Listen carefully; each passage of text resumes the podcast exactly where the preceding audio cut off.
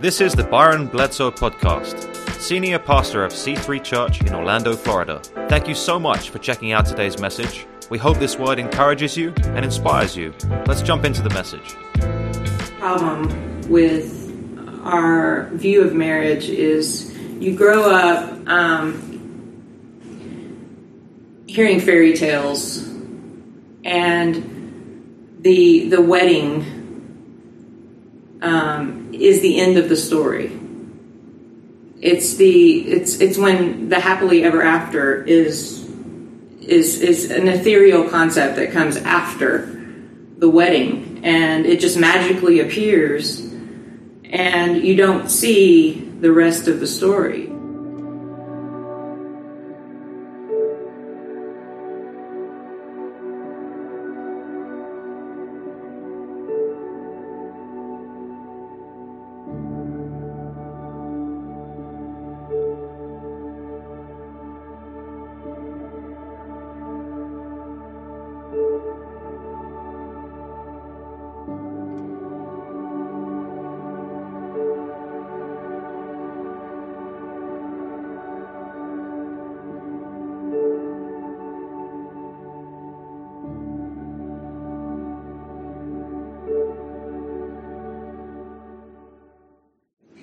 Edgar Allan Poe said, We loved with a love that was more than love. And isn't that what we want? When we think of being in love, it, that, that word love seems so inadequate, so insignificant, so small compared to what we actually feel. And if you want to be married, if you're dating, you're chasing this. We want to love. We want to love with a love that's more than love. And he summed that statement up. It was 1986, the very first time I ever saw my bride, Angie. We were in high school. I, I remember exactly where I was uh, when I met her. Uh, I'd gone over to someone's house, a friend's house uh, on Gladys in Beaumont. And the very first time I saw her, I'll never forget it. We began dating sometime later the following year, and we shared a locker when we were in high school at Westbrook and went to high school dances and had that whole high school dating experience. And we've now celebrated 31 years of being married. And in those years, there's some things that I'm learning that I want to share with you because I, I, think you can learn from some mistakes that I've made and from some of the pain that I've had to walk through. One of the things I'm learning when it comes to marriage, always go first, but always be last. We were married in 1989, and in 1989, I loved her. I remember our first apartment at Courts of Beaumont, and I remember I worked in the plumbing department at M&D Supply, Ace Hardware Store, and she worked at the Christian Bookstore, and I was going to school, and life was fast paced, but it was awesome. I loved her, but I loved me more. I began the marriage with an attitude that was selfish. Not intentionally, I was blind to it but it was all about how she made me feel, how she made me look. And it took me years to begin to grasp that's not love. In love, you always go first, but always be last. Go first in apologizing, go first in listening, go first in forgiving, go first in serving, but always be last. Always be last in your own mind always be last in letting the other person go first. Always be last in what house we buy or where we go to eat or where we go on vacation. Be last in telling the story. Let the other person shine. Always go first, but always be last. That means deciding every single day, guys, that she matters more deciding every single day, ladies, that he matters more. Scripture says in 1 Corinthians chapter 13, it's been called the love chapter of the Bible. It's where God, the creator of love, lays out what love really looks like. And 1 Corinthians chapter 13, verse 4 says, Love is patient, love is kind. It does not envy. It does not boast. It is not proud. It does not dishonor others. It is not self seeking. That's not love. So decide every day that he matters most. Decide every day that she matters most. And in part, because I didn't do that early on, we went through a season where our focus was no longer on being together. And Angie and I ended up separating. We were filing for divorce. Everything was done. All of the details about who would get what and what it would look like with our four kids and you know how they would split time and share time and how we would no longer be married but co-parent all of that was worked out and i remember the sunday august 14th 2011 we were meeting at the time at regal cinemas c3 church and that was the Sunday I would stand in front of the church as a pastor and announce that my marriage was over. I still feel that day. I remember going in the theater across the hall and weeping like a baby before I had to go in the room and stand in front of people and, and share something so deeply personal that was overwhelmingly painful. Have you ever felt so much pain that it, it you were just numb? The two things I remember I remember the feeling of that day, and I remember the moment that Angie and I had to look into the eyes of our four kids and have that talk. Some of the talk that the same talk that some of you have had of hey it's it's not you. We love you. It's going to be okay. Our marriage is over but but we both love you and it's not your fault. And some of you you know what it's like to look into the eyes of your kids and know that the words you're speaking are causing some of the greatest pain they will ever have to process I remember how broken I felt. I remember how hopeless I felt. Some of you have walked through that devastating pain, and it wasn't your choice. Your, your spouse made that choice. You had no control over it. Some of you, there, there were things that you needed to get away from. Maybe it was a, an abusive relationship. Your story is not my story. But for my story, um, a lot of it had to do with how selfish I was. He takes he takes everything uh, on himself, and he you know he he anytime you hear him talk about it, he's going to he's self deprecating in the sense of I should have done more. I should have I should have been more healing. I should have you know. The truth is that um, when we don't deal with our past, it will deal with us. And around my mid 30s, all of a sudden the defense mechanisms that I had had in dealing with trauma from my childhood or my past, any any um, negative things that had kind of shaped my view of relationships and the world and even God um, started failing me, started to crumble, and then um, the we we transitioned the church, and that was fraught with uh, pain and loss and betrayal and so that was that was kind of the thing that for me the straw that broke the camel's back or the thing that ushered in this feeling of i rather than facing the truth about um, the situations and things that had been uh, that I had been exposed to or that had been done to me, um, people in my life that had been careless with me as a child. Um, rather than facing that, I, I chose to basically just burn it down. Just, just blow up my life because I didn't feel that my children deserved a mother like me, that my husband deserved a wife like me, and so I was going to do everything to just destroy it. So I was in a just a complete spiral of self destruction, and that is what caused our separation. And Byron very graciously um, takes it on himself. Now, it's, you know, every relationship has components.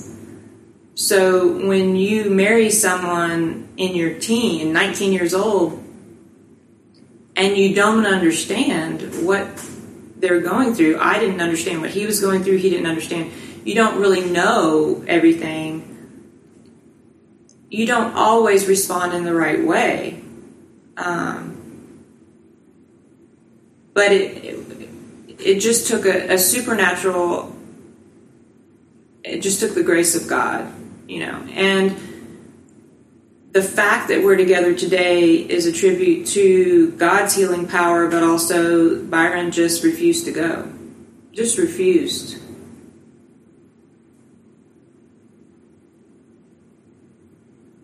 And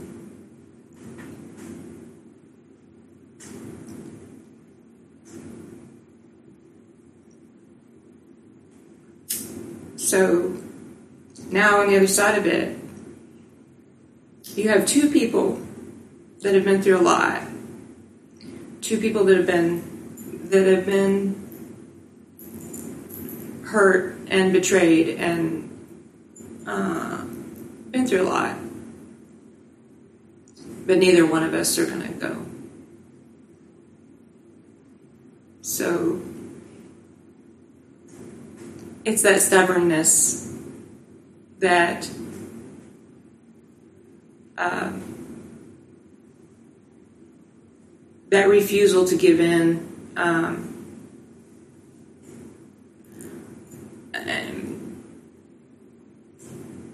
that can save you. And God restored our marriage.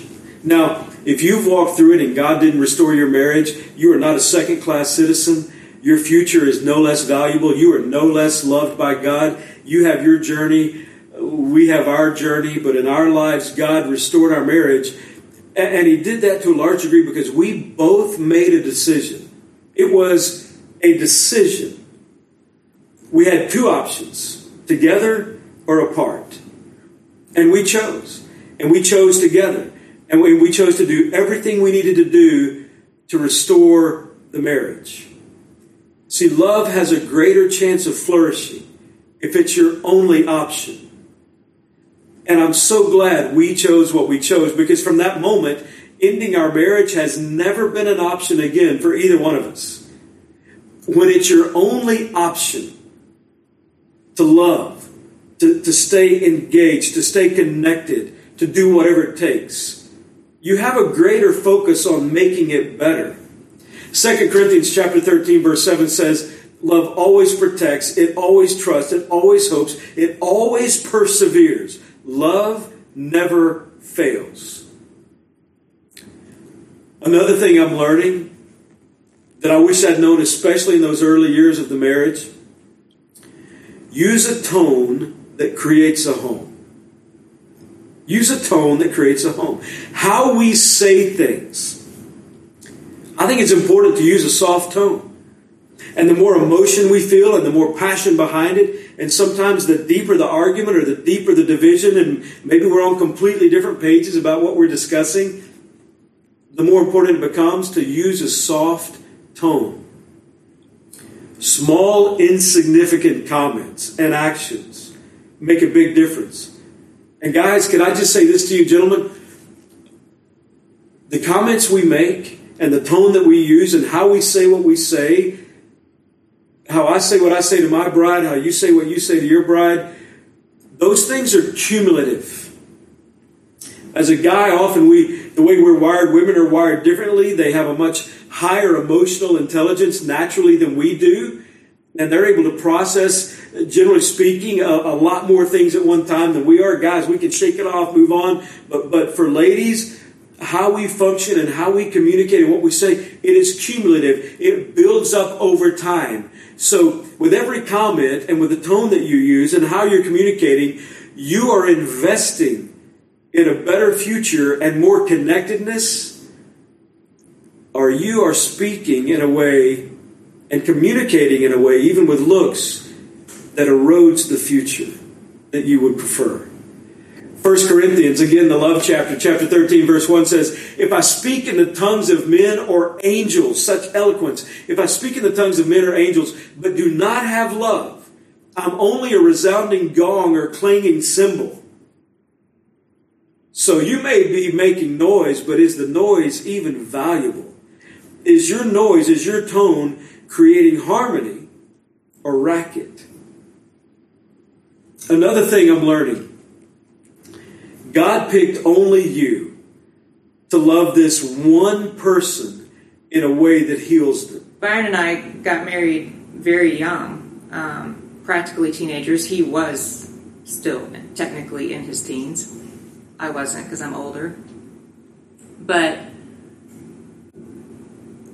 I understand why people say, well, we got married too young and we changed. We just grew into different people because change is going to happen and growth is going to happen. It's just a matter of which direction. And so the disadvantage of marrying young is complicated, but it also provides the advantage of so many years of growing together and and learning how to overcome your own baggage and help them in the process of growing and overcoming their baggage. God often heals people through people.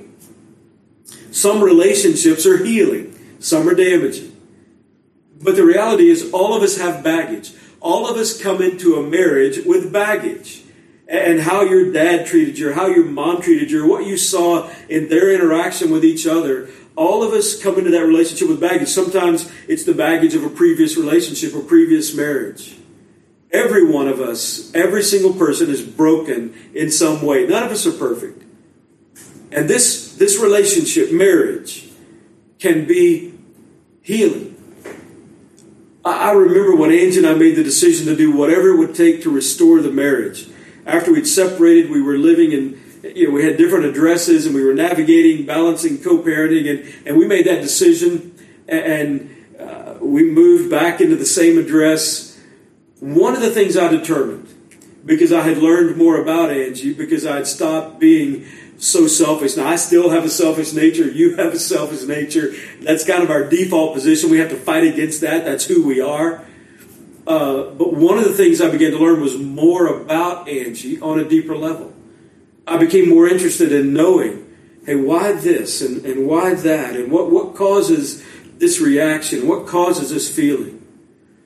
And as I learned more about Angie, and more specifically about the relationship she had uh, with her biological father and her mother, the more determined I became to love her in a way that would be healing. When you love someone, you consider what they've been through. You consider the experiences they've had. You're more sensitive in certain areas because of how you know that individual. It, it, might be something that you might not have to be sensitive or aware of with other people, but, but when you know your spouse on that level, hey, God picked out of everybody on the planet you to love this one person in a way that heals them. Scripture says, 1 Corinthians chapter 13, verse 4, love is not jealous or boastful or proud or rude. It does not demand its own way, own way. It is not irritable, and it keeps no record of being wronged. You married an imperfect person but guess what? So did your spouse. And each of you, God has picked to love the other in a way that is healing. Another thing I'm learning Be the kind of person that the person you're looking for would be looking for. Be the kind of person that the person you're looking for would be looking for. Now, you, you might hear that and think, wait, wait a minute, I, I'm married. What are you talking about? Well, I want to talk to those of you that are dating for just a moment about this idea of marriage, the thing that Edgar Allan Poe summed up that you're chasing and wanting at some point potentially in your life. When you're dating, you don't fall in love, you fall into attraction. You fall into, oh my gosh, you fall into holy smoke, you fall into other things that I can't say right now. You don't, you don't fall into love, you fall into attraction. you leap into love. When Angie and I first met, that, that first time I saw her that I told you about at that, that house on Gladys, I was not a Christ follower. I didn't have Jesus in my life, and I didn't live like I had Jesus in my life. Three weeks after I became a Christ follower, months later, I was invited by a friend, that same friend, to her house to what I thought was going to be a party. And it was a party from some of our friends at church, and it was the kind of party that it's okay if mom and dad know you're going to that party. And um, so I went, and when I rang the doorbell to the Crim's home, our friend Melissa, it was her house. When I rang the doorbell, she looked at Angie. Angie was already over there. Angie and Melissa were friends. She looked at Angie and said, uh, He doesn't know that he's coming to go on a date with you tonight. He thinks he's coming to a party. And then she went downstairs to answer the door. And Angie and I've talked about all the feelings she felt in that moment. Uh, she knew she knew that we were going on a date that night, and she thought I came with that understanding, and I had no idea until Melissa answered the door and told me, "Hey, uh, her and the person she was dating at the time, and me and Angie, that, that night was a date." That was three weeks after I committed my life to Christ. I'm so glad that Angie and I did not start dating before I was a Christ follower. Because I was not the kind of person that she would have been looking for. That's true in dating, but it's also true in marriage. Be the kind of person that your spouse is looking for. Be the kind of person day by day that your spouse is looking for. What's, what's equally important to who you marry is how you do marriage. And to do marriage in a healthy way, you have to view your spouse in the best way. Again, 1 Corinthians. Love is patient, love is kind. It does not envy, it does not boast, it is not proud, it does not dishonor others, it is not self seeking, it is not easily angered, it keeps no record of wrongs. God is laying out this is what love looks like. Love does not delight in evil, but rejoices with the truth. It always protects, it always trusts, it always hopes, it always perseveres. Love never fails. Marriage is a journey, but you continue to pursue love as the only option, loving deeper and trusting God. Now, the only way that you can be the husband that you want to be the only way that you could ever be the wife that you want to be, the only way you can be the person that you really want to be, is to know God in a personal way. Because remember, you have baggage, I have baggage, we're all broken. So the only way to live the life God created you to live is with His presence in your life. The only way I can experience the life He created for me is to know Him in a personal way. So if that's the step you need to take, I want to invite you to pray a very simple prayer. Hey, today's your day. I want to invite you to pray a simple prayer to invite Christ to come into your life, to help you be the person you want to be, to help you be the husband you'd like to be now or you'd like to be someday, to help you be the wife you'd like to be now or you'd like to be someday. If that's what you want, just bow your heads and close your eyes and pray this simple prayer. Jesus, I invite you to come into my life, to be my personal Lord. As best I know how, I commit my life to you. Please forgive me of my sin. Thank you for loving me and coming into my life.